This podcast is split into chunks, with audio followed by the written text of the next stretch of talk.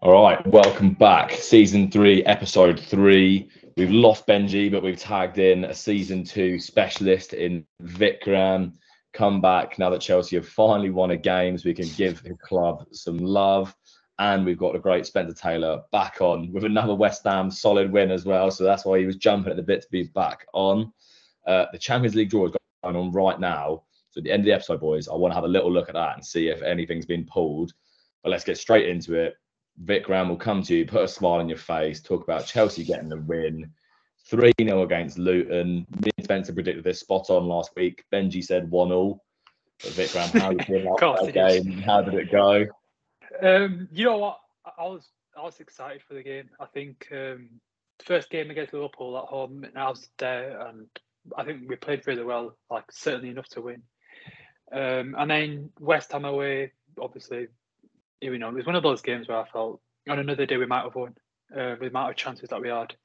But then it, it was a it was the right moment, the right game where we just needed to get the three points no matter what. Um, Luton at home, and we know Luton they haven't really got much quality. I think Ross Barkley was like the only noticeable name from their team sheet. Um, so yeah, look, it was one of those games where no matter the performance, we just had to get the result, get the three points, and I think it was even then. If you look at the performance, we didn't necessarily play play so great, you know, but we scored the last two goals towards the end of the um, second half. Um, but yeah, look, first one on the board. It feels nice. It feels like so long since we actually last won at home. Wasn't that Enzo's like fifth win at Chelsea or fifth win at home? Or yeah, something, something like that. It's mad. I couldn't believe that when I saw it. I was like, that is dire. Um, Spencer, did you watch the game? Did you see it? Uh, uh, I've seen I've seen the highlight. I've, I've seen the highlights. Seen the highlights, and, it, and from the highlights, it did it, it did it, it, did look a little bit similar to the Chelsea West Ham game, where where Sterling was your best player during during yeah. the whole game. Because during yeah, because during the game against us, Sterling was just unplayable. If if, if, if, Sterling had scored against us, then I, then I, I, do think we might have been in trouble. But but but he what was it? I think he got he got he got one against Luton. I think it was one or two. Yeah, he got and an then, as well. Yeah, got an assist as well. Yeah, so yeah, so he looks he looks back to his best. I I, I put I put him in my fantasy team just before just just before the Luton game, so I'm I'm going to keep him in there for a little while. But he, he, looks back to his best, and and if you, if you can keep him if you can keep him going, you will you will do quite quite well this season because he's one he's one of the few players that you've got who actually knows the Premier League. Most of your players yeah, don't really definitely. know the Premier the, the, Premier League, which which is, is which is quite a big thing. But so he, he will he will help you while the other players all gel. But but, from what I saw in the highlights, it did, it did look like the game you would expect it to be.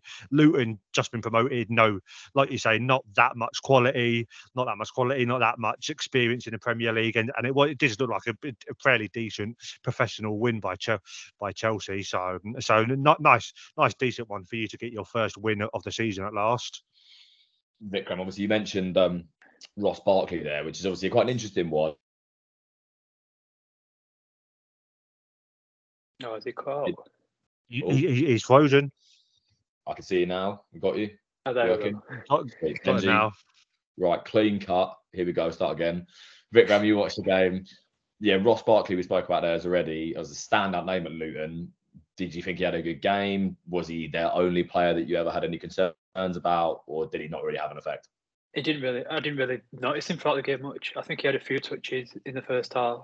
Um, but he didn't really have a clear shot on target or anything like that. Um, I think they had a couple of chances, um, especially in the second half, um, before we went on to get the second. But I don't think it came through him really. And then he got subbed off um, towards the end. So yeah, one of those. Oh yeah, to be fair, he, he was always an injury problem, wasn't he? Anyway, and, I'm, yeah. and I swear who was he? Was he in Turkey? Was he before then, or was he just a free agent? I can't even remember. Yeah, I think he played elsewhere abroad, and then he didn't really. It was at Nice, at Nice, yeah.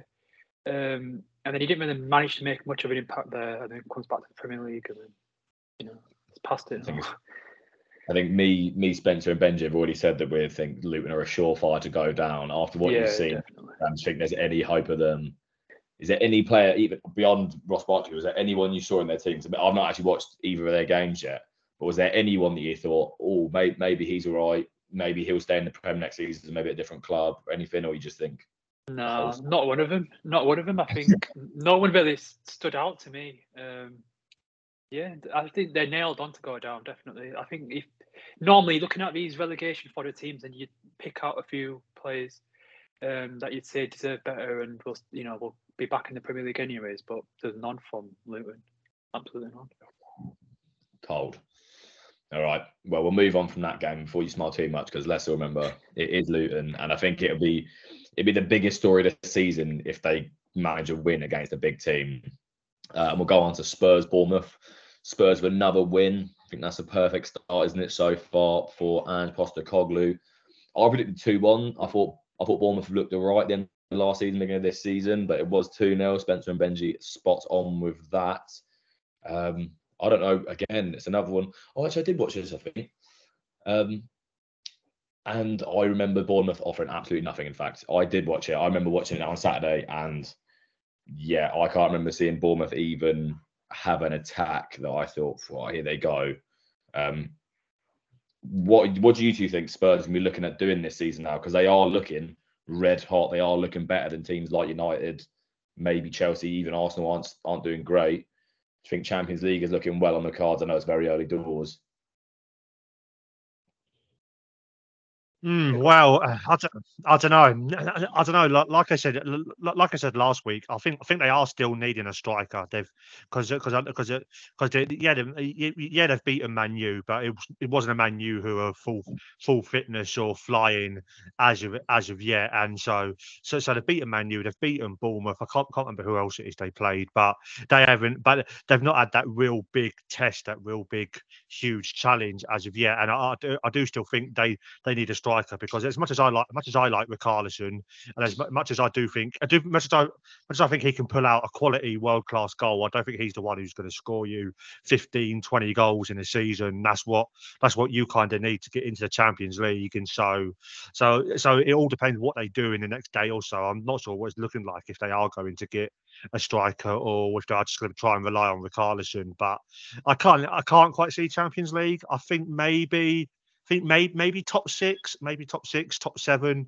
so, something like that. But I, I do I but I, I do I do just think there are like five or six better teams than Tottenham at, at the minute in the league. You know, there's yeah. obviously five five Champions League spots this season as well. Yeah. It's not just the mm. usual four, and that's what makes yeah I, true. I'm, I'm forgetting that when I when I thought about that today, I thought, you know what, Spurs could be on for that. Go on, Vikram. Yeah, I think you have to give credit though. Like they lost Kane, but you look at the way the team plays as a whole. Um, Maddison's been brilliant. Sarr's been brilliant yeah. as well. He was solid against Man United. Um, Bissouma as well. I mean, I think Postecoglou will get them into like a well fit and oiled um, team. Um, because under Kane it was more like you know under previous managers it was a lot of relying on reliance on him and so on. But since Postecoglou's come in, he's certainly been getting the team to play, you know, well, fun- function well. Um, and all the games that I've watched him, I think the United and then the Bournemouth. Um, I can't remember who they played first game of the season. Yeah, so um, I'm, I'm losing it as well. I can't think who it was first game. Yeah, um, but um, yeah, I think it's been a promising start. I think if you're a Spurs fan, you're definitely excited for the season. Obviously, there's still, you know, um, quite some uh, uncertain signs about, especially the goalkeeper's been good anyways. Again, United have made some good mm. saves, so it's it's all going well for them. Yeah, it is interesting actually. Yeah, because everyone obviously talks about Kane leaving this summer, big amount of money, but Hugo Lloris is obviously someone who left Spurs, and I mean I can't even remember when Hugo Lloris started at Spurs, but I think he must have been at least seven, eight years, maybe longer there. And that Vicario, yeah, he was good against United. He definitely made that one big save, didn't he? I think from the head. Casemiro. Yeah. I think um, it might have been Casemiro, yeah, and he just tipped it over the bar, didn't he? Um, but yeah, he has had a good start, and that is a big change as well for Spurs. And I do know a Spurs fan somehow is one of those, uh, just literally just the one. Um, and all, all they've got in it. Him, yeah, he's one of about ten, I think. Um, but I remember speaking to him over the years, and obviously under Pochettino with Spurs, it was there's never an expectation with Spurs there to win anything. Let's let's be real. It is, I know it's a bit of a joke, but Spurs fans don't go into a season going, we're challenging, we're gonna win a we're gonna win a cup, we're gonna come top four, guaranteed, blah blah blah. Um, but under Mourinho and Conte, obviously they're the managers you get in to win you things. Yeah. And they obviously didn't win things, and Spurs fans I know definitely from Dame and what he's talking about. He's a season ticket holder, so he knows a few people, and it, they were like, at least if you're not winning things when you're under Poch, you're playing nice football. It's worth going to the games. You you see some good stuff. You, it's entertaining at least. But under under Conte's Mourinho and um, the Wolves one, what's his name? Um, Nuno. Nuno, yeah they just were so boring and so defensive. He was like, "This is just horrendous. We're still not winning anything, and we're just watching the most boring football week in, week out." So I know Spurs fans, yeah, be very happy that Antos Postecoglou's got them playing a much better brand of football, uh, and we, we'll get through these quick. That's what I like to see. Let's have a nice early one today, not this hour and a half stuff. Me and Benjy and Spencer did last week, hour forty-five, I think it was. Um, a bit of a surprise result actually. None of us predicted this one right. Brentford Palace one all Palace again. I, I, said last week that Palace can be a hard team to play against. Obviously, I know Arsenal just scraped their one 0 didn't they, the week before. Um, Brentford, we all expected very good team. Palace and Roy Hodgson still doing the bits at his great age. Don't who needs Zaha? Let's be real. Yeah, I think you've got to give him credit actually, um, just for keeping Olise alone because obviously he was linked to Chelsea. And then the contract ex- extension certainly shocked me because I was expecting him to leave. But I mean, I, I was looking at Crystal Palace with Roy Hodgson back when he when he came back last season. I was like, I didn't really understand it, but you know, it, they're getting results here and then, and you have to give them credit for it. Really, I mean, I thought they'd struggle, but when you look at the team overall, they got Gay Anderson um, at the back, and then they got the likes of Eze going forward and Olise, who's injured, but once he comes back, and then Mateta, Edouard, I mean, it's fair enough to them getting a result away at Brentford because Brentford away is always hard, no matter what. Um, obviously, mm. they're without Toney, but you know they're, they're still playing well. They've got Wissa and Mbeumo up top, and you know they did the business. Um, the game before, I think Mbeumo's got a brace the game before or something, but to get a draw mm. away at Brentford, it's some doing. Yeah, it's a very good. Yeah, it's a very good result. It's a very good result for him. I've got I've got a mate who's um who's a Palace fan, and he's and he says he says that Roy Hodgson, or at least last season, he said Roy Hodgson didn't didn't, didn't really change too much from from Vieira. He just he just he, he, he just let him attack. He just let him he, he just let the handbrake off, so to speak, and that's what that's what kept them up, and that's what that's what got them winning games and so uh, and, and, and so he, he wasn't. I, I don't think he was too happy with Roy Hodgson staying for this season, but I think he I think he accepted that Roy Hodgson is probably the best they can get. They can get they can get right now, and and just see and just I think it's just a case for them of get through this season, stay up. I think they'll finish 13, 14, 15, something like that. They're not going to be top half. They're not going to be relegation. They're going to be in that like nowhere zone. Yeah, they could be in they could be in that nowhere zone. And so I think it's just a case of just get through the season and then just see who's available, who's available next summer, and then just take it from there. But yeah, but, but, but yeah, I, I didn't see too much of the game. But that is Brentford, as you say, is always a difficult place to go, and and especially for like a London derby like that. So to get get a one-all draw, you've got to be happy with that. Yeah, it was definitely uh, an interesting one. I mean, yeah, for Palace, Roy Hodgson, it's just they just go hand in hand, don't they? It's just what you expect to see at Selhurst Park is Roy Hodgson standing there and just getting results. Like he, for how like Vieira, I remember when Vieira came in, didn't he? I think they, they had a few good results at the beginning of the season. Started well, yeah. Yeah, and everyone was like, "Here we go." It was it was these defensive managers holding the back. So often when you see with these young managers who are ex-players and they start well and then it teeters off so quickly. Um, but just always go back to Roy. He's taking a piss here. He knows what's up. He knows what's up. Um, and let's move on to another draw, another another London derby, and a much more funny draw for all of us, I'm sure. Arsenal Fulham 2 all. I predicted 3 0. Benjy said 3 1. And Spencer, you said 4 0 Arsenal. Fulham doing the business. Whoops. Yeah. Who needs Mitrovic? I don't know. If, I think Willian Strode now, hasn't he? I think he was on the cards to go, but I think he is still there. Yeah. What do you say about Fulham? They, have not been good as well. The first two weeks they've been very poor for them. Arsenal, what are you going to do about it? Shocking result, absolutely shocking result. Like you say, we had, we had we all had them nailed on to win to, to, to win that game quite easily.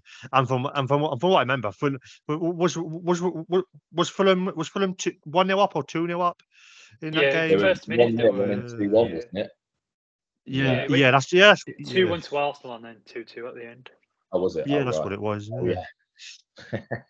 yeah, so yeah, so what's it right in Arsenal? Don't you think that the since the signings of Rice, Havertz, I mean Rice, fair enough, he's he'll, he'll do well, but I think with Havertz, just, I mean, I don't see it with him, and like the midfield since they've lost Xhaka, they've lost that bit of bite there, like the balance, mm. and yeah, I mean, it's good luck to Arteta for trying to fit Havertz in um, and to keep that balance of the team right because as good as they are going forward defensively, they still need to be right and they still need to keep clean sheets. But they're conceding a lot of goals at home. If you notice, if you look back at the results. This this is the funny thing. Every week, literally every week we've done this, I'd said the first week it was Forest, wasn't it? Two one, and it was tight at the end as well. Forest actually took over a little bit in the second half, and that was at Arsenal. Yeah, beat Palace one 0 just about.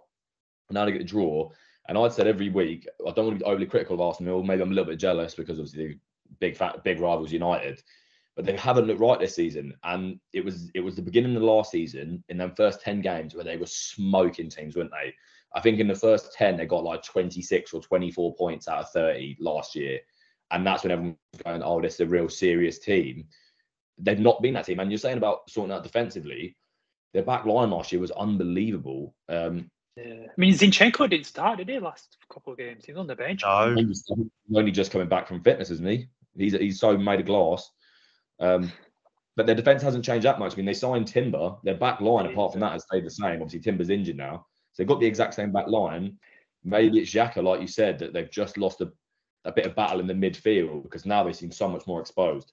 Yeah, I think they played Partey at right back as well, and then I saw Arsenal fans complaining about that. Mm. Um, because it's like the De Zerbi with Caicedo at right back, and then it sort of seems like a, a, bit of a you know a copy from Arteta to go with Partey at right back. But yeah, I think they just need to go back to basics with it. Really, I mean Ben White at right back. They've got Tomiyasu as well. I'm not sure if he's out injured, but um, yeah, Partey at right back. I don't really, I don't really see it. I think it's the way Arteta wants to play, doesn't he? Is that the fullbacks come into the middle. So yeah, I get, I get the idea if you put a midfielder there because yeah, he'll be at right back when you're defending, but really the second half you get the ball yeah. comes into the middle. But yeah, is Arteta now starting to think? Do you think that maybe because of the upset of last season, not winning anything, stuttering at the end and coming second, when let's be real, they should have won the Prem from where the position they were in with ten games left. Do you think now that he's maybe overthinking it? I know it was used to be leveled at Pep, didn't it? That in Champions League games he'd overthink it, tinker with the team too much, and then it wouldn't work. Do you think maybe that's what's happening with Arsenal at the beginning of this season? That Arteta is trying to find a way to beat Pep. He's trying to find a way to hit 95 points, and actually is overthinking now. Is is hampering them maybe? Yeah, I think it's yeah. Well, I think it's a big part of it is how last season ended, and I think I think as well a lot of it is is that I think I, I could be wrong, but I think this is the most amount of money he's ever spent in a transfer window. And so I think maybe he's feeling under pressure to try and fit all those players in. Like it, like he still he still hasn't figured out how to he still hasn't figured out uh, where exactly to play to play number forty one. Still exactly figured figured out where to where to where to play. He he he he he, he who shall not be named number forty one. He, he, still hasn't figured that out. He still hasn't figured out where to play Havertz. They still haven't got Jesus. Still haven't got Jesus back back playing yet. So, so that's a big miss. That, that's a big miss for them because he was a big big player for them last year. So so um, so yeah so yeah I think I think he's feeling the pressure of trying to of trying to squeeze in trying to squeeze in number 41 and Havertz and and it's just it's just not it's just not work just not working yet but he I, I, think I think I think give it I think give it time it will work but it's just but it's just how far ahead are Man City going to be before it mm. starts working because because Dev played free Dev won free without playing that well so so it is. So it is just how much longer have they got eh, before before they can wait for it to gel? Yeah, when me and Benjy first week spoke about Havertz, and we thought it's it's a strange signing because with Havertz, like if Jesus is fit, he's not playing at striker. With Odegaard fit, he's not playing at cam. He's not playing at the left in front of Martinelli. He's not playing the right in front of uh, of Saka. You could maybe try and drop him deeper, but let's be real. The only time Havertz has been good is at Leverkusen, where he's basically a centre forward. Mm. Stroll's good. yeah, he's got again. Oh, come on. Benjy's gonna have some serious editing to do. This is good. This we'll punish Benjy. You're back in now, I'm sure. We'll punish yeah. Benjy with serious editing as he hasn't managed to get get through for the uh, record today. Um, but yeah, Eddie Nketiah, he's a He's clutch. He is clutch. I remember him scoring against United last year as well when they beat us like three two. I think it was at Emirates. Um, and he he's already put in more. He's got more claims to start than Havertz does. Havertz hasn't really done it. I don't. I don't there's a lot of a narrative against Havertz, and I do feel bad. He is still a young player. He can still do a lot of things. He he has shown before he's good.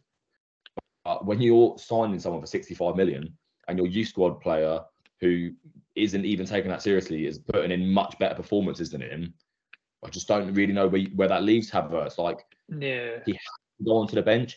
I, I wouldn't mind him being subbed on every game or whatever and being an impact sub, but you don't spend 65 million on an impact sub yeah, when exactly. your team needed to jump up to City's level. Do you know what I mean?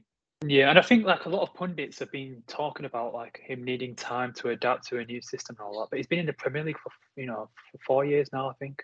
Um, he joined in 2020. I mean, he, he's been in the Premier League long enough to you know to get used to the surroundings and the physicality and the intensity of it all. So I don't buy into the the adapting and needing time. I think if you're going to spend 65 million on a player from another Premier League club, anyways, um, you better be signing him to improve your team straight away. And I just don't see how he's going to really take him up a level. Um, bit of it's a funny signing that one.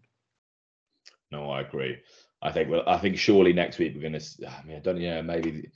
Surely Ben White goes back into right back, and you have Yeah, who shall not be named and Partey in the middle. So you at least got that. At least you got two two players there who can battle out a little bit more and get some more, more security in the game. Because yeah, Arsenal have not looked right at the back, and with that, we'll move on to a team that also looked very dodgy at the back for four and a half minutes, and that was uh, United beating Forest three two, just about.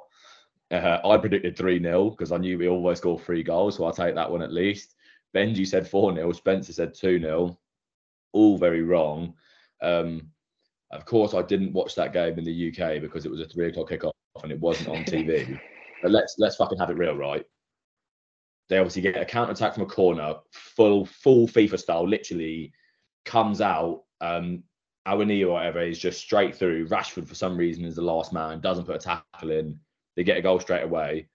They get the ball off the kickoff again, get a free kick, whips in, bit of dodgy defending, I think, from Casemiro or uh, might have been Martinez.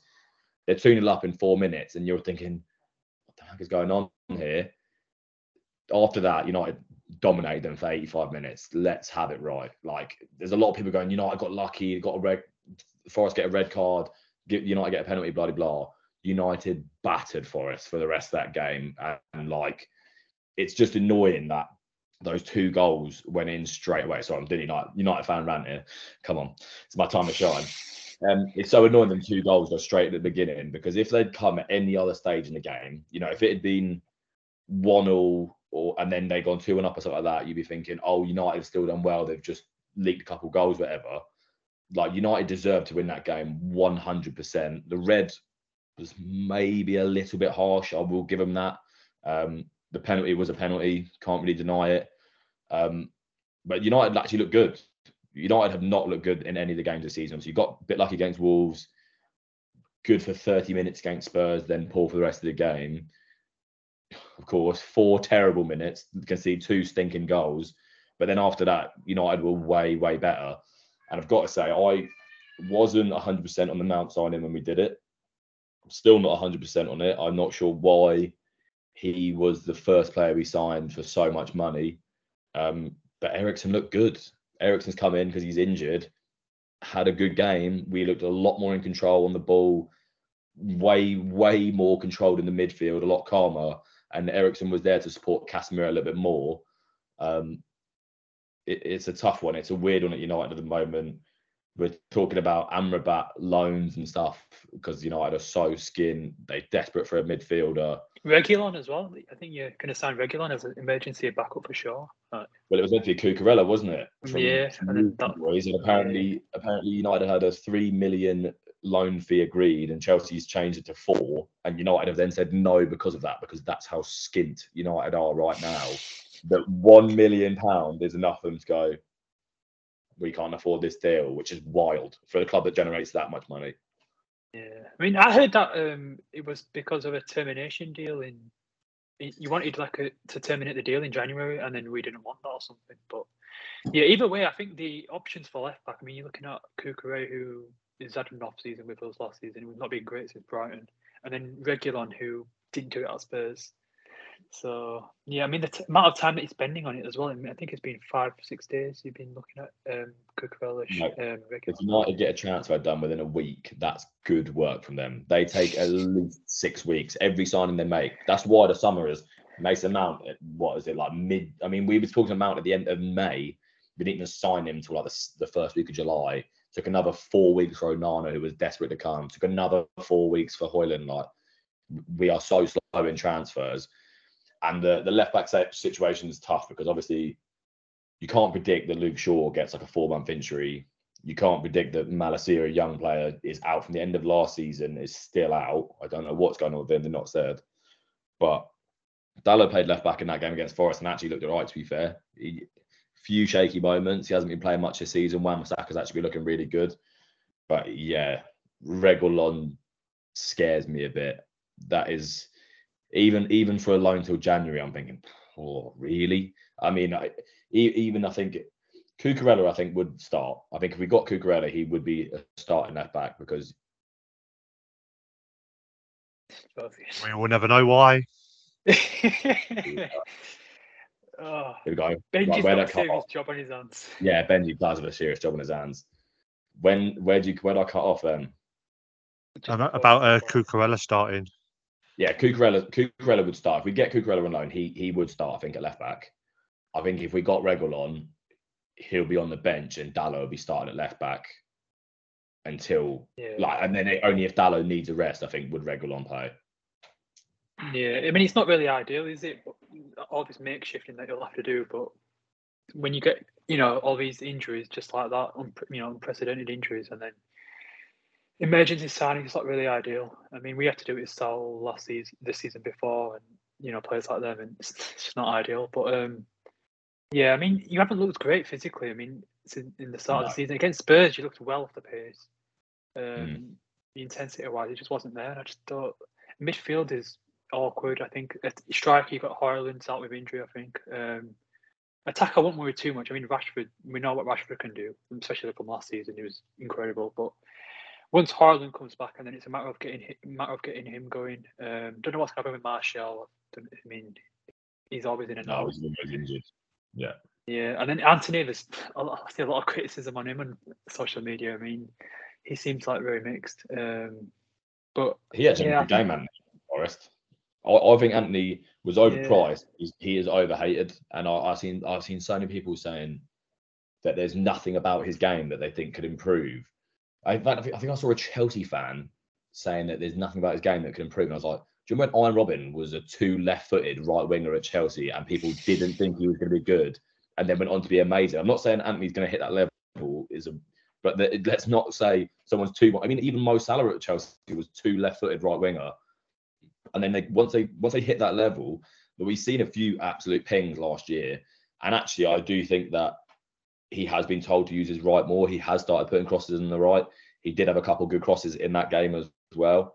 Um, but yeah, I think the striker Højlund, I feel bad for him. He's going to have so much pressure on, and he's just going to get slated. He's going to get killed if he doesn't get 15 goals this year. He's going to get killed, and I don't think he's really going to deserve it.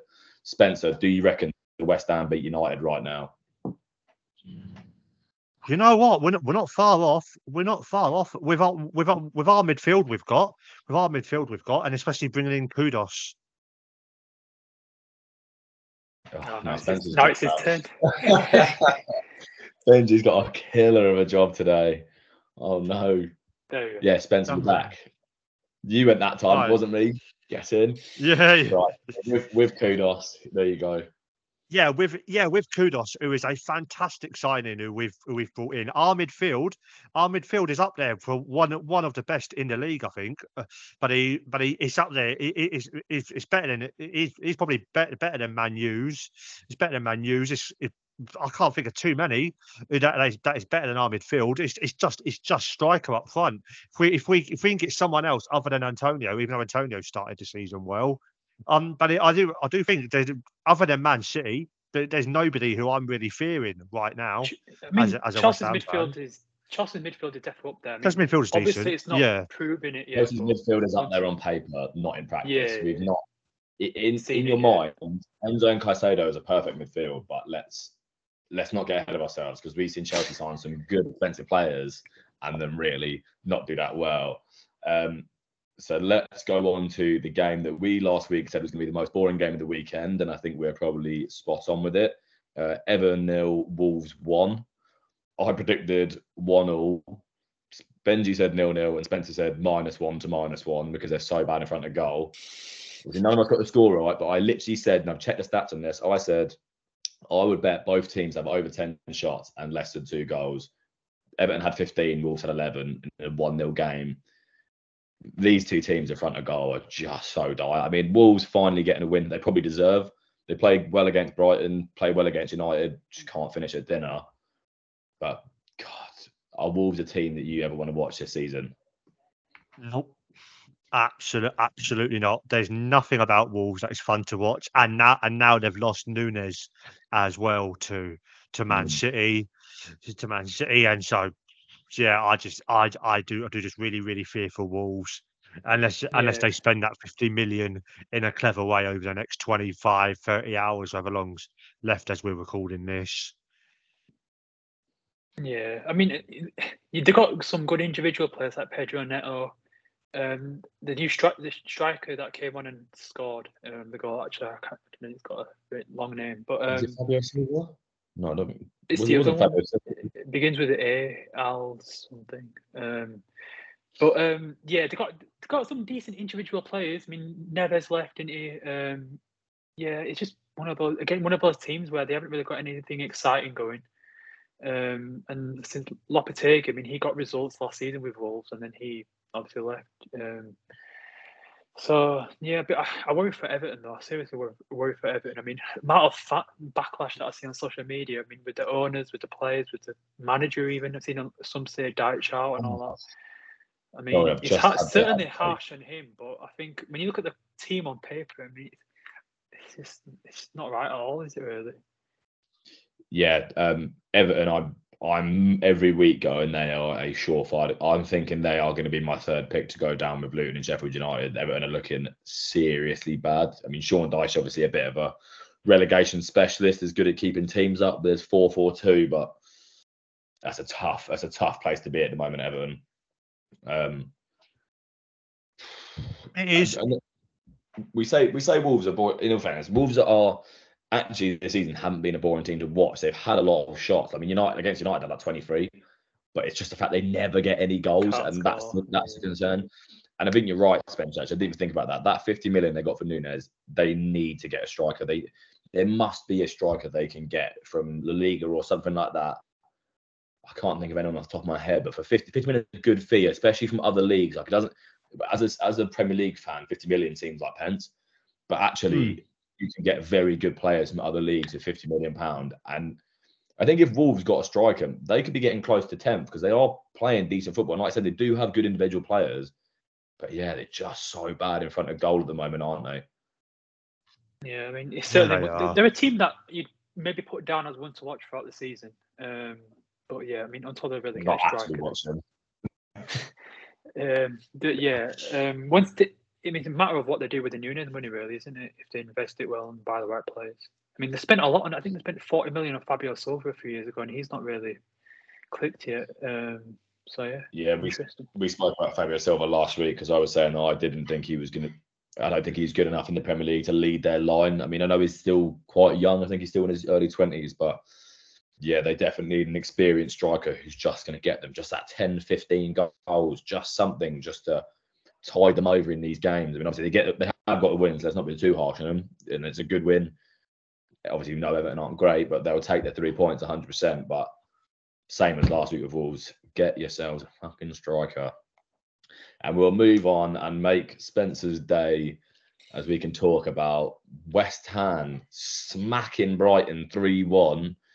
I'd said 3 1 to Brighton. Benjy said 2 1 to Brighton. Spencer, you said 2 all, so you should have showed a bit more faith in your team, my son. Um, Did was Ward Prowse if he scored a goal? Was it a free kick? no, it wasn't. No. rebound, wasn't it? I Yeah, well, yeah, it was- free kick. Yeah, you did. No, yeah, it was. A, yeah, it was a. Yeah, it was a ball. I can't. I can't, I can't remember who played it in. It, it might Antonio? have been. It, it might have been. Yeah, it was Antonio. Yeah. I was going to say that. Yeah, Antonio. Yeah, Antonio played it over. Ward Prowse took it into the box, and he, he got he, he, got he got himself closed down by by by one of one of the Brighton defenders, and it was sort. He, he just sort of like fell on it and just sort of like hoofed it into the into the net from from like two yards out, but okay. two yards out. But he still but he, he still counts. He still celebrated it like it like it was one of his free kick worldies. He's mm, that, that was his 50th goal in, in the Premier League as well, which is which was quite nice.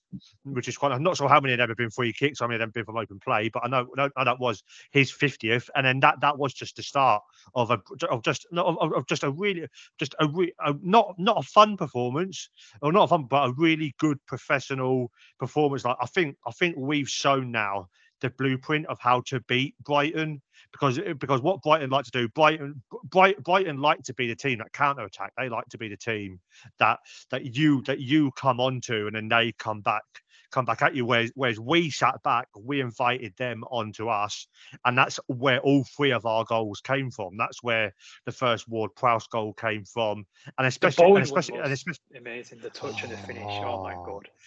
Oh, I've seen it. I've seen it so many times this week. I've been not not I've gone searching for it much, but but I've seen it. I've seen it a lot just pop up on social media.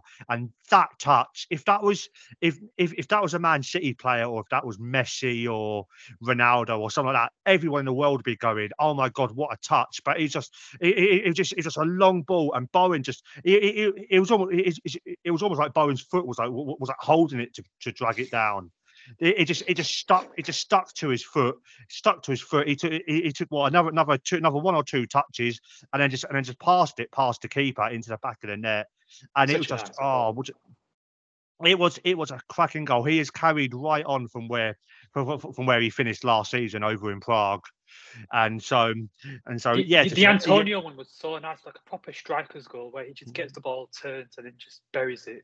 What a goal that! I mm. mean that that sort of goal I think the best one from the game, to be honest. Um, but the Bowen one was de- definitely just as good. But I love the Antonio one. Um, proper striker, classic uh, mm. number nine play. The way he just takes it in and turns and then just buries it. Oh my god! I mean, all the goals were. I mean, I know a lot of people talk about possession football and scoring. You know, after like however many passes, but you still have to admire counter-attacking football. I mean, two of the two of the best goals from that game were you know counter-attack like goals. Um, so yeah, you yeah, have to definitely. give credit. Yeah, I mean, you I think you've got a solid, solid team now, especially the midfield. Alvarez, Ward Prowse, um, and then the attack. Yeah. I mean, the, the, attack's always been there. It's always been good. Um, we've got Benrahma in the mix as well, and yeah, solid. Yeah, yeah, that, yeah. That, that Antonio goal, I have to, I have to admit, I I give Antonio a lot, a lot of shit. I give him a because he really annoys me. He re- he he really annoys me because because he's, he's one of these strikers who it works all right if you've got two if you've got two strikers, but where we play with one up top, he drifts out wide. He goes to the right, he goes to the left, and he, he'll go and get the ball on the right or the left, and then there's nobody in the box and you're thinking, why? Just just leave just leave that to Bowen, leave that to Bowen, leave that to Soucek, leave that to anybody else. Because I'm I'm I'm quite I'm quite old school. I like my strikers to stay in the box because that's where the goal is. That's what your job is. But he stay there, stay there, and you'll get goals. Whereas he drifts out wide. But I'd have to say that that, that goal, that that goal was just where where he got it. He got the touch. He turned. He because I, I thought he was going to turn the defender to the left, but he but he turned he turned him to the right instead. He turned him to the right instead, and he, and then and then that, that's when he got into the area and he and he and he bla- and he blasted it home. And it and it was his, it, that just that does just show why he's our record Premier League striker, despite starting as a right back and so um, and so that was that was a very that was a very good goal. And like you said, possess, possession football. We've in in our last two wins against your boys and against Brighton, we've had like 22 and 28 percent possession because that is what that is what those games have have needed. That is David David Moyes has figured out how to beat how to beat those teams and how to set up against those teams. But the big the big test, well, not not the big test because we've already had a big test, but a big thing is going to be this Friday against Luton. Are we still going to play like that? Because David Moyes has got this reputation with us of always of all of always playing like that. Whereas can he can he adapt? Will he let us play on the front foot? against Luton, their first Premier League game at home, Friday night under the lights. Is he still going to want to be tight and close up, or is he going to let us say, you know, you know what, we've actually got good players now. We've got Ward Prowse, we've got Alvarez, we've got maybe Kudus who might possibly be starting. We've got we've got, we've also got Antonio, we've got Bowen on form. So if he wants, he can let us let us attack, and we might get two or three against Luton. But each thing is, will he do it? Will he do it? Nobody really knows what he is going, what he is going to do. But it has it has been a phenomenal start, and to think and to think that we could be four games in, and and, and to have been top of the Premier League twice already by then will be will will be quite nice. Yeah, it's interesting with West Ham because we know before the season began, I think Spencer might be gone. Um, before the season began, no one was really back in West Ham to have a good season, especially after the loss of number 41.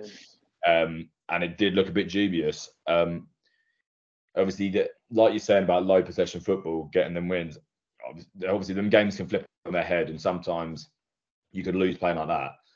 But do you think that because you've managed to get these like two big wins against very good teams playing that way, and early in the season it's so perfect now that you think now you've just instantly like the team be G'd up now, now, and every week they'll be like, "Fucking, if we can beat Chelsea and we can beat Brighton, we can beat some serious teams. We can do it. We can we can bury in and we can get our goals." Yeah, you would hope so. You would hope so. We do. We do seem.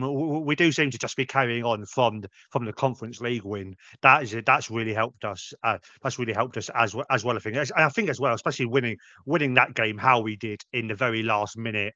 Very last minute. That's sort of. I think that's helped. That's helped give us the belief that we can go and win these big, huge games.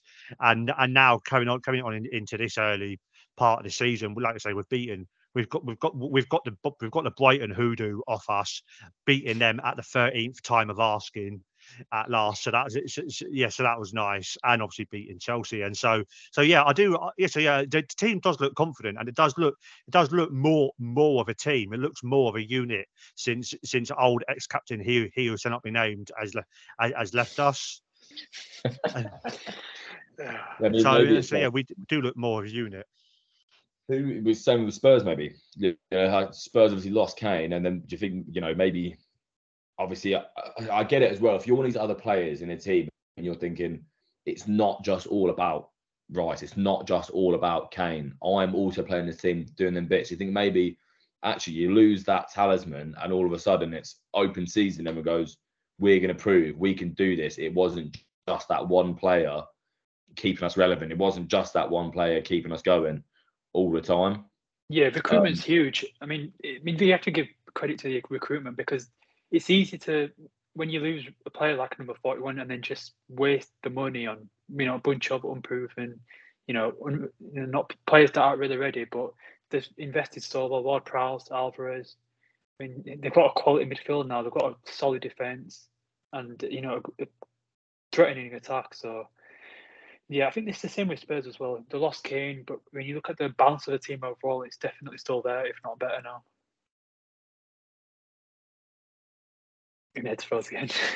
I'm, I'm, back. That was a quick one. I heard you straight away then. Sorry, Benjy. Another cut. Clean cut. There you are.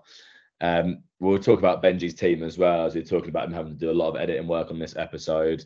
City getting lucky with their 2 1 win against Sheffield. Obviously, I said you can't say United were lucky. City did batter them. I did watch the game. Um, City were all over them. I mean, they had 80 plus percent possession as well, or something. Yeah, probably something ridiculous. I predicted 6 0. Spencer said 9 0. Then you said at least four or five. Yeah, but I mean, we were kind of joking about it, thinking Sheffield United hadn't looked good.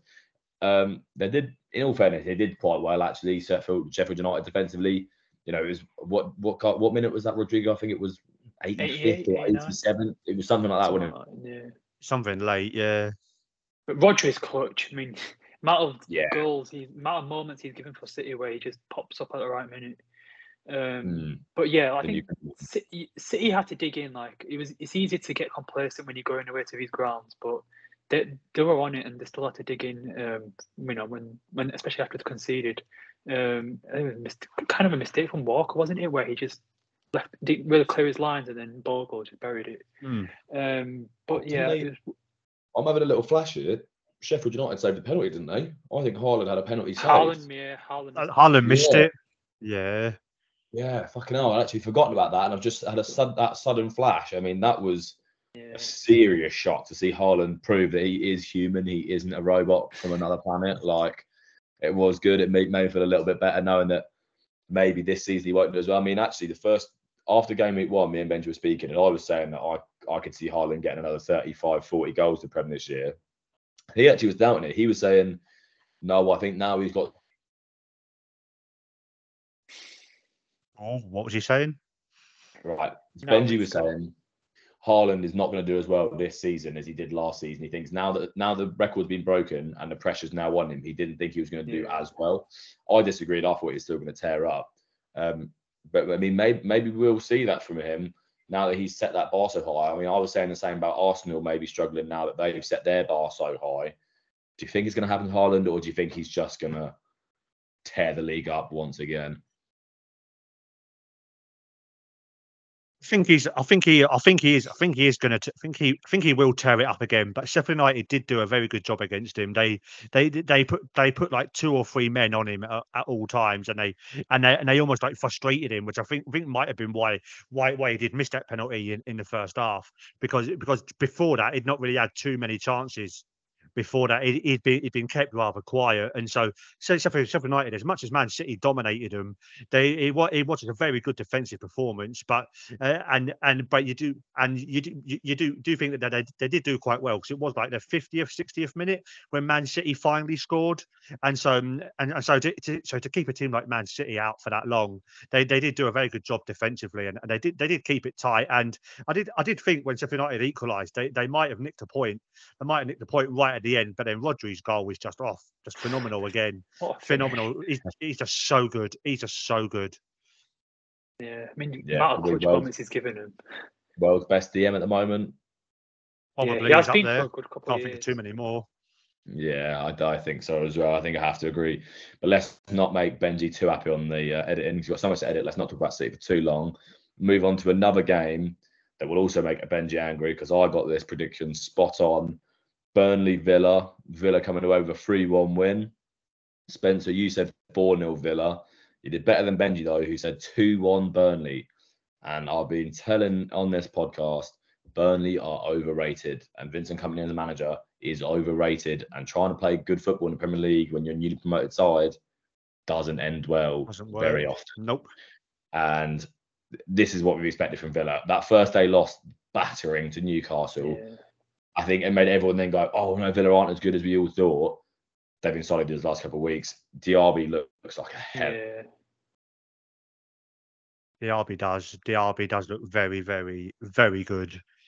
And and Burnley, Burnley are just Burnley, like you say, they they they they're they're a, they're a decent team, but they they're going to be one of those teams still who are just going to bounce up and down between the leagues, and Yeah. it just the um, he's uh, like like like you say, you, you can't come up and still try and play the football that they played last season because because you're going to be going to teams to teams like like Newcastle, Villa, rather than rather than teams like Sheffield Wednesday and whoever else is down there in the championship. You can't really play can't really play that kind of football. You you need to be tough. You need to be tight. You can't be you can't be like a Man City light, which I think is what Kompany wants to be down down there at Burnley. So so so they, they have got to toughen up a little bit. And oh, other- other- otherwise I can I can see them being I can see them being down down and around that relegation battle as well come the end of the season.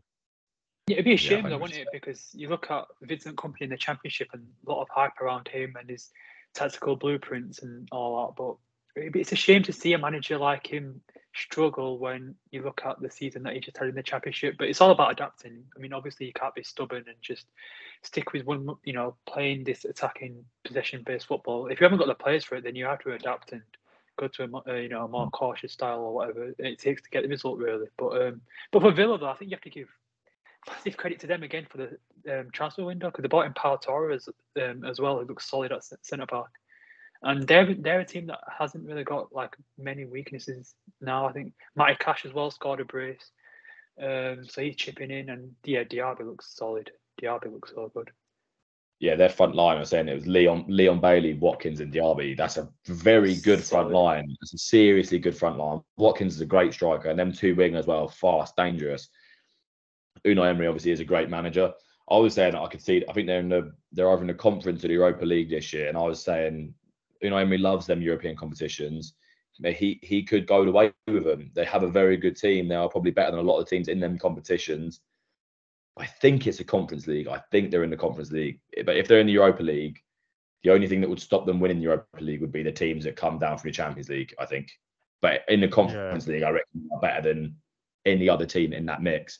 Um, and again, let's move on. The final game this weekend, and the one that made me so angry at Newcastle. I've never given a fuck about a Newcastle result in my life. How did they lose this game? They battered Liverpool in the first half, 1 0 up, could have been more. Red card for Van Dijk.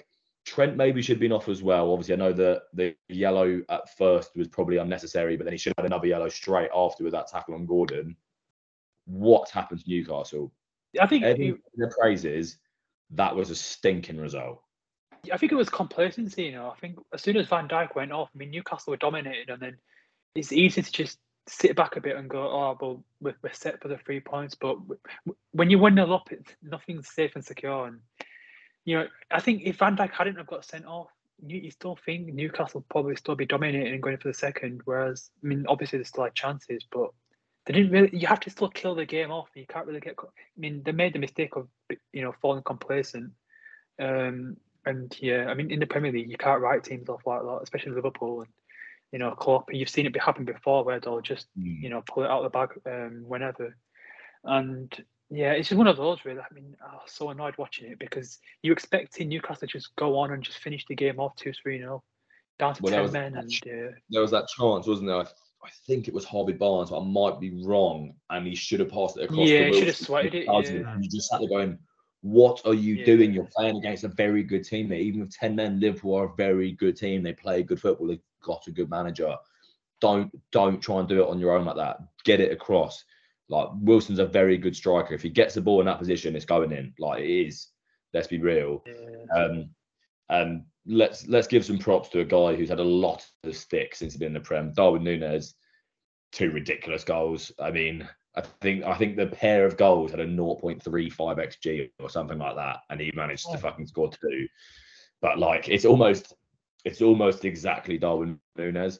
Like, he he's, he'll miss a tapping, but then and score. then a you'll score that. Oh, yeah, exactly. You're like, where's that come from? Yeah, where where was that tapping a second ago? But you just pinned that one top corner. And fair play. I'm sure Liverpool fans are absolutely buzzing. But do you think? Sorry, I've got a cold. Oh, um, that Liverpool front line, they've, they've actually got tons of good attacking players like Diaz, Jota, Salah, Gakpo, Núñez.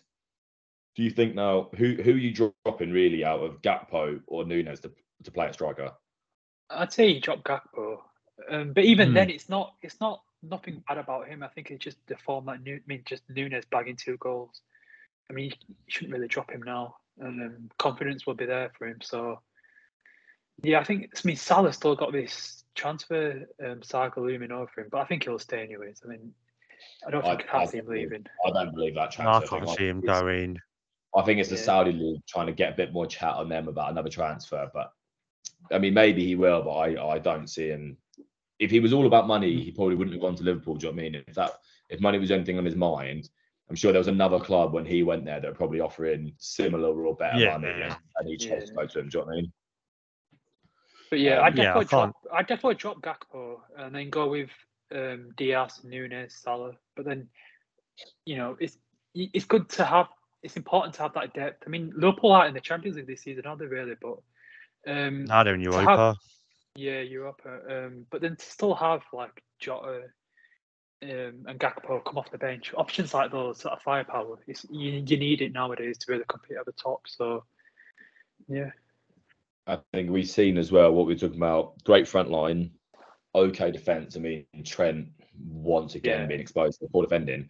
But the Too big problem with Liverpool still is that midfield. It is the yeah. midfield. Let's let's be real about it. There isn't any balance. I mean, Endo played that game.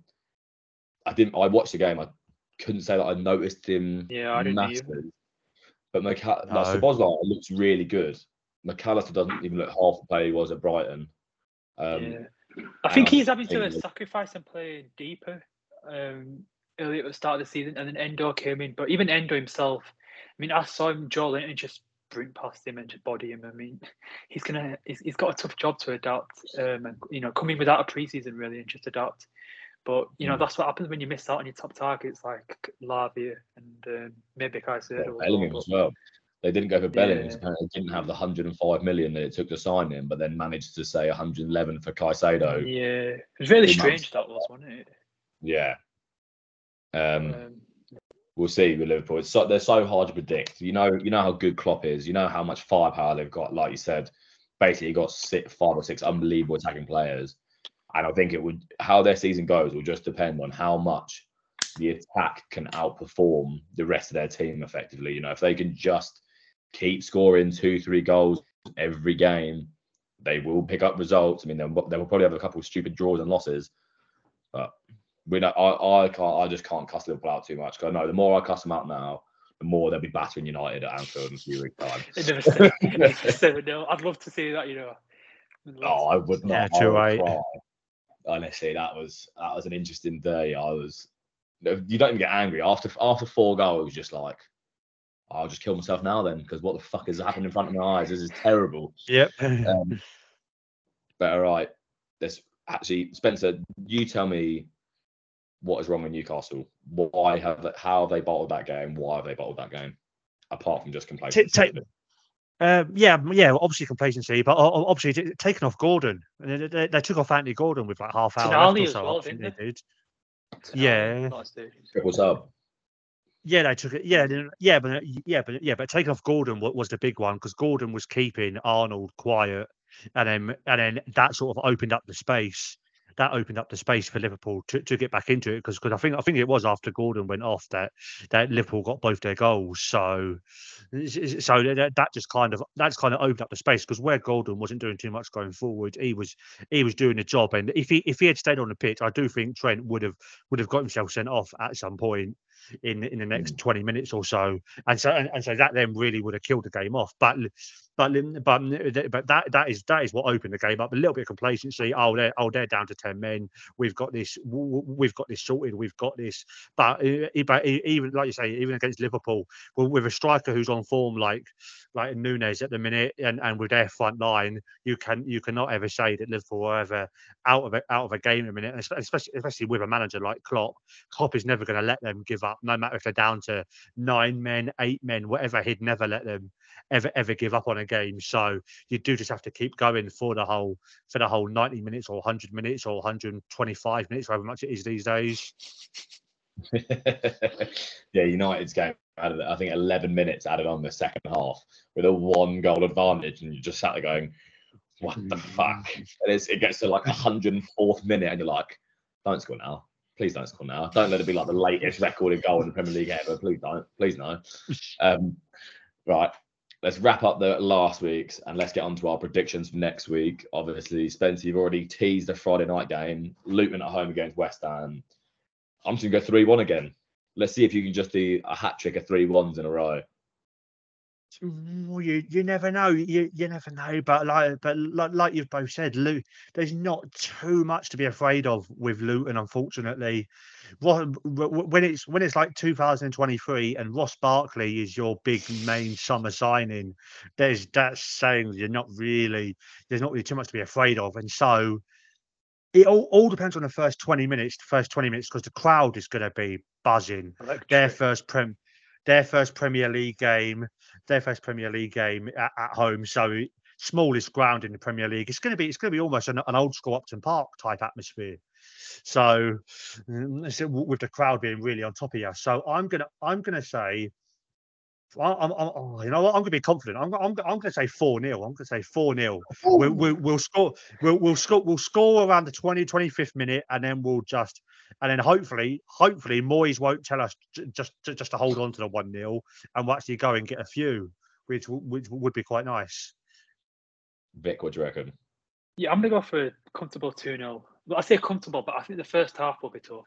especially the atmosphere. And it'll be a matter of controlling the game and, you know, trying to kill the atmosphere. But then I, you've got too much quality really um, now. Mm. So I'm going for two 0 I think both your goals will come towards latter stages in the second half. I'll, I'll be very confident in West Ham, but it would be classic Premier League if you just beat Chelsea, beat Brighton, and then lose.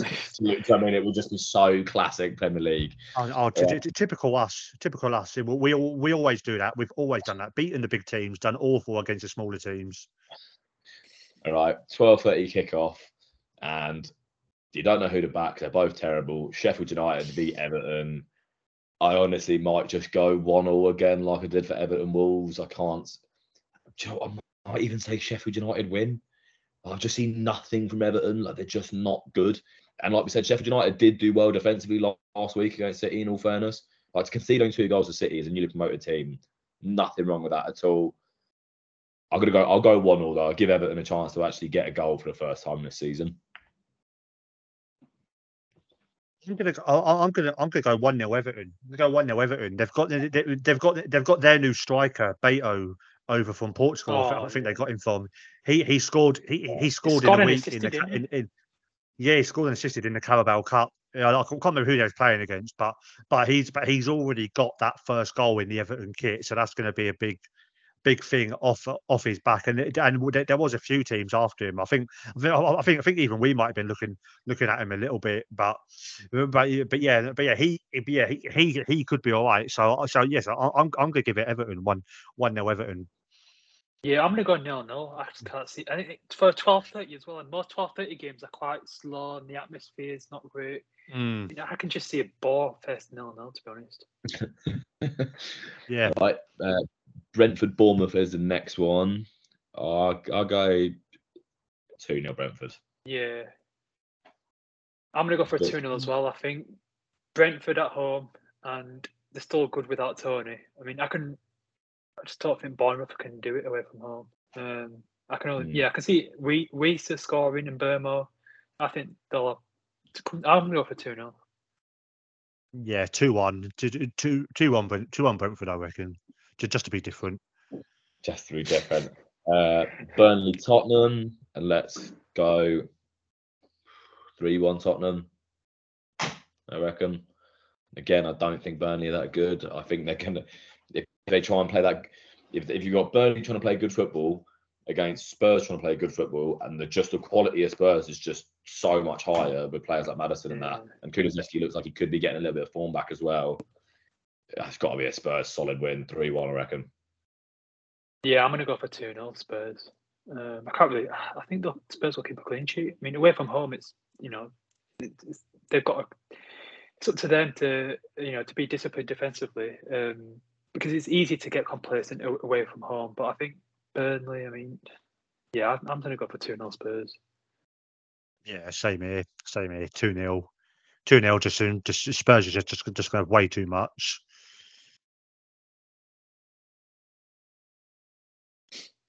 Um, in all fairness, talking about defensive uh, calmness there, Romero should have had a straight red in that Spurs game in the weekend. That was a fucking terrible tackle. Scissor tackle. Oh my god! Uh, people talk about, talk about people talk about studs up being dangerous. Scissor tackle is way worse than it because you can catch someone's ankle or whatever and really, really hurt people. I don't know how he didn't get straight red in that game. Uh, Chelsea Forest. Go on, Vikram. You can go first in this one. Uh, I'm going to go for two one. I don't think it'll be a comfortable, comfortable um, win. Um, I can see Awoniyi scoring definitely. I mean, he scored against us last hmm. season at the bridge. Um, yeah, I'm. I think with us being at home and you know we, we've got we've got a couple of wins now, and I think yeah, I can see a two-one. Yeah, I'll go. Yeah, I'll go. Oh, yeah, I'll go. Oh, yeah, three. I'll go three-one go three one. And like I, I can see Awoniyi scoring. I can see Sterling getting getting at least getting at least another one for you guys. So yeah. it'd be nice know, to I'll, see I'll, Jackson scoring again, definitely as well after scoring against Luton. yeah, possibly. Um, yeah, yeah. I might go two one as well. Forest actually didn't look. Forest didn't look bad against United. In all fairness, they they did get dominated, but that one is is a good player, mate, and I do see him scoring once again. Right, Man City, Fulham. 4 1 City. yeah, something something along those lines. I something something, something along those lines. Although, or, yeah, something along that. Although Man City did, it, did, did Man City didn't look as fluent without Pep on the sidelines. Yeah, without De Bruyne United. as well, didn't they? Yeah, no De Bruyne, no Pep. So I don't know. I'll go. I'll, I'll go. I'll go two 0 I'll go to. I'll go to two 0 City. They'll they, they'll get the win again, but they, they still won't look as brilliant as they did last season. It's at the Etihad. They normally are pretty unbelievable at home. Go on, Vik. What do you reckon? Yeah, I think 3 0. I mean, I think defensively they're so good, anyways, because they keep the ball so well. Um, so, yeah, I think it's just a matter of will they get the clean sheet or not. And I think, uh, yeah, I think they will. Um, so, yeah, I'm to go for 3 0. It's a big game at the end of end of Saturday. Brighton Newcastle, and that's a that's a tough one to predict. That is tough. I might I might go like two all. I think both teams have been as good as each other this season. Newcastle want to prove something after last week, but so will Brighton. Do you know I mean? Both teams have had a bit of a stinking result. So I think both of them will want to go at each other. And it should be a really good game, to be fair. But i am going to say 2 all for that one. Yeah, that yeah, that could be that could be game in a game in a weekend. I think two two, two teams that can be really fun to watch. But like, oh, but like I said, yeah, yeah, but like, like I said earlier, I do I do think people have now seen the the blueprint of how to beat Brighton and Newcastle are good anyway. So I'm gonna go. I'm I'm gonna I'm gonna go three three one Newcastle because Newcastle are just so oh, good going forward. That's big from Spencer. Vik, what do you think?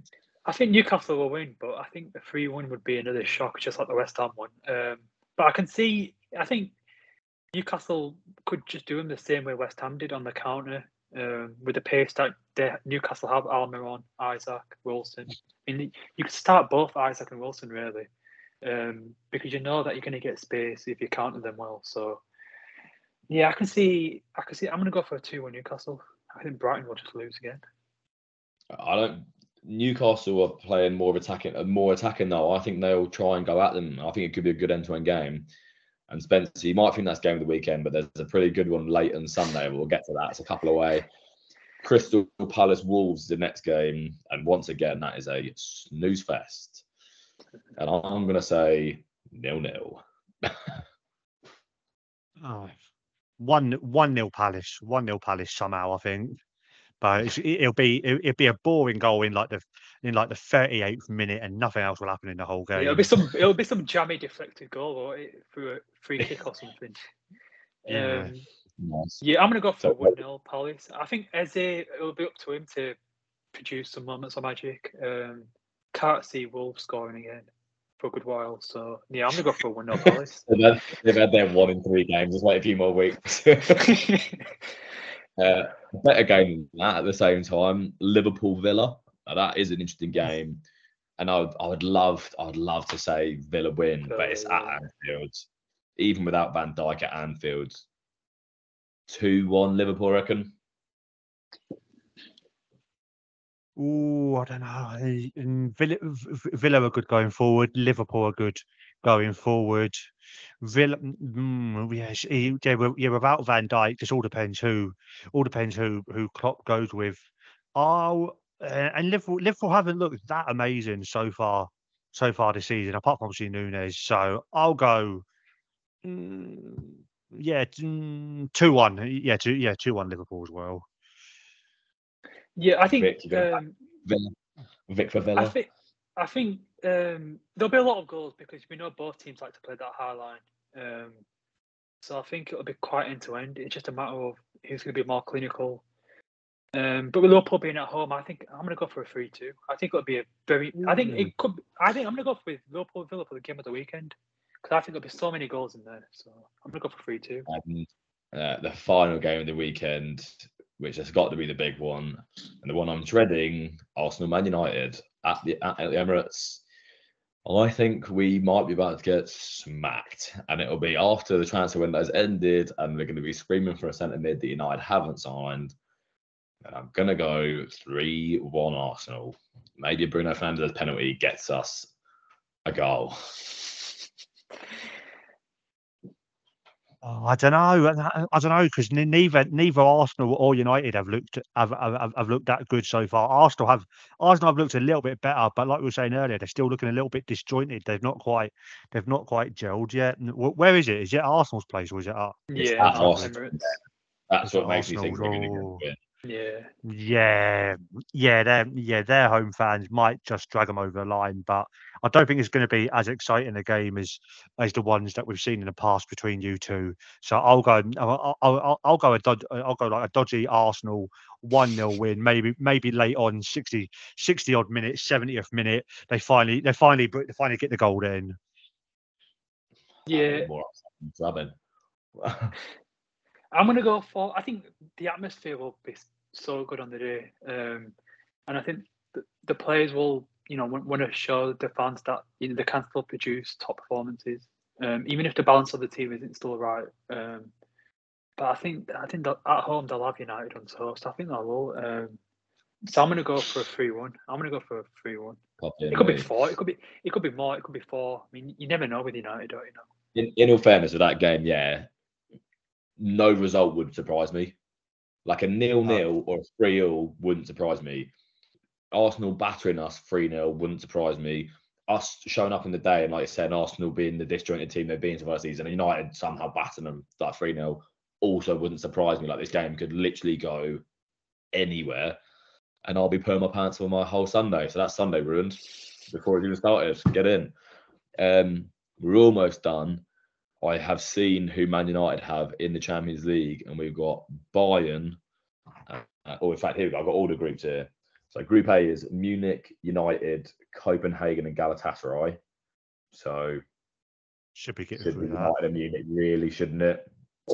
Uh, Group B, Sevilla, Arsenal, PSV, Lens. So Arsenal, Mm. pretty easy group. I think they should be topping that one easily. Any disagreements there? Yeah, I think. Um, Nah, uh, no, no, but it's, it's, it's second. Second might, might be close between Seville and PSV. PSV look, looked very good last night against Rangers.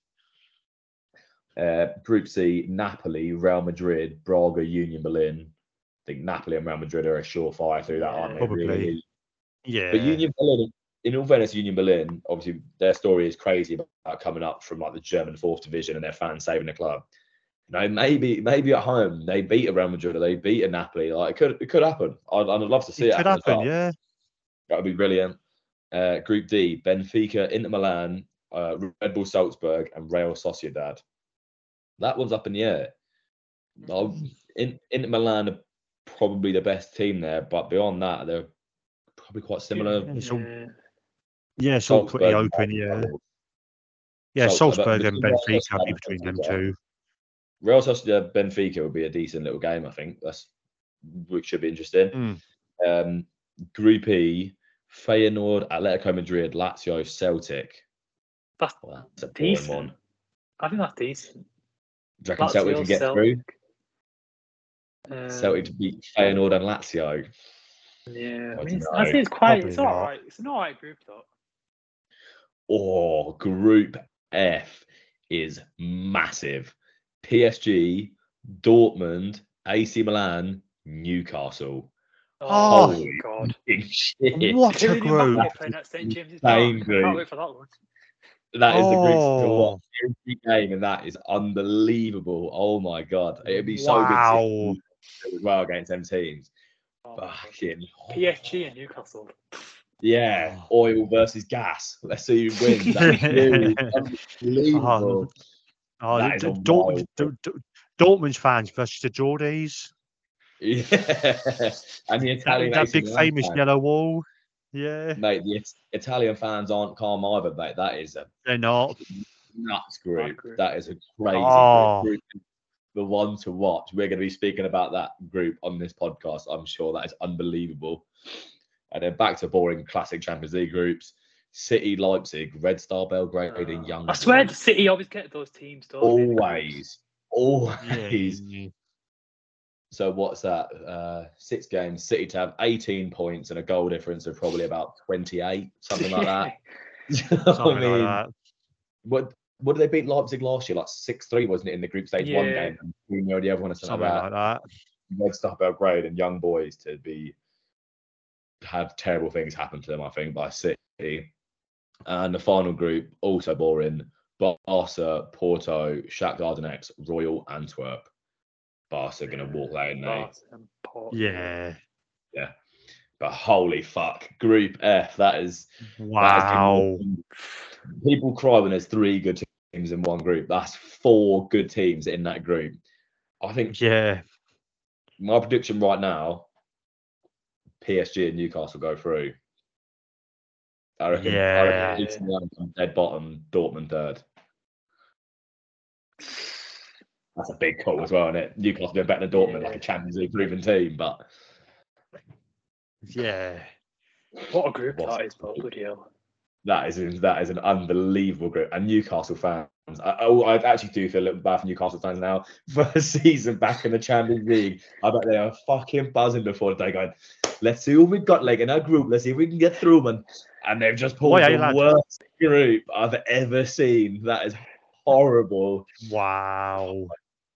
Big games to be played this season. I can't wait for the Well- PSG Newcastle one at St James. That's going to be such a good game. Oh my god. That'd be Oh, that's wild. gonna be a fucking atmosphere. Yeah, that first tackle on Mbappe. Mbappe versus fucking Dan um, Burn. Burn or whatever. Yeah, that is unbelievable. Oh my Oh. lord. All right, so that will wrap up episode three, season three, Power Pitches. Thank you, Spencer. Thank you, Vikram. If Chelsea and West Ham win next week, I'm sure you'll be back. Uh, everyone listening at home, make sure you go to Instagram, follow Power Pitches, uh, like it on Spotify, like it on Apple Music. I think you can comment on there as well. Share it with your friends. Uh, and good night. Let's hope that our predictions are not absolutely stinking for next week. Cheers, boys. Thank Cheers. you.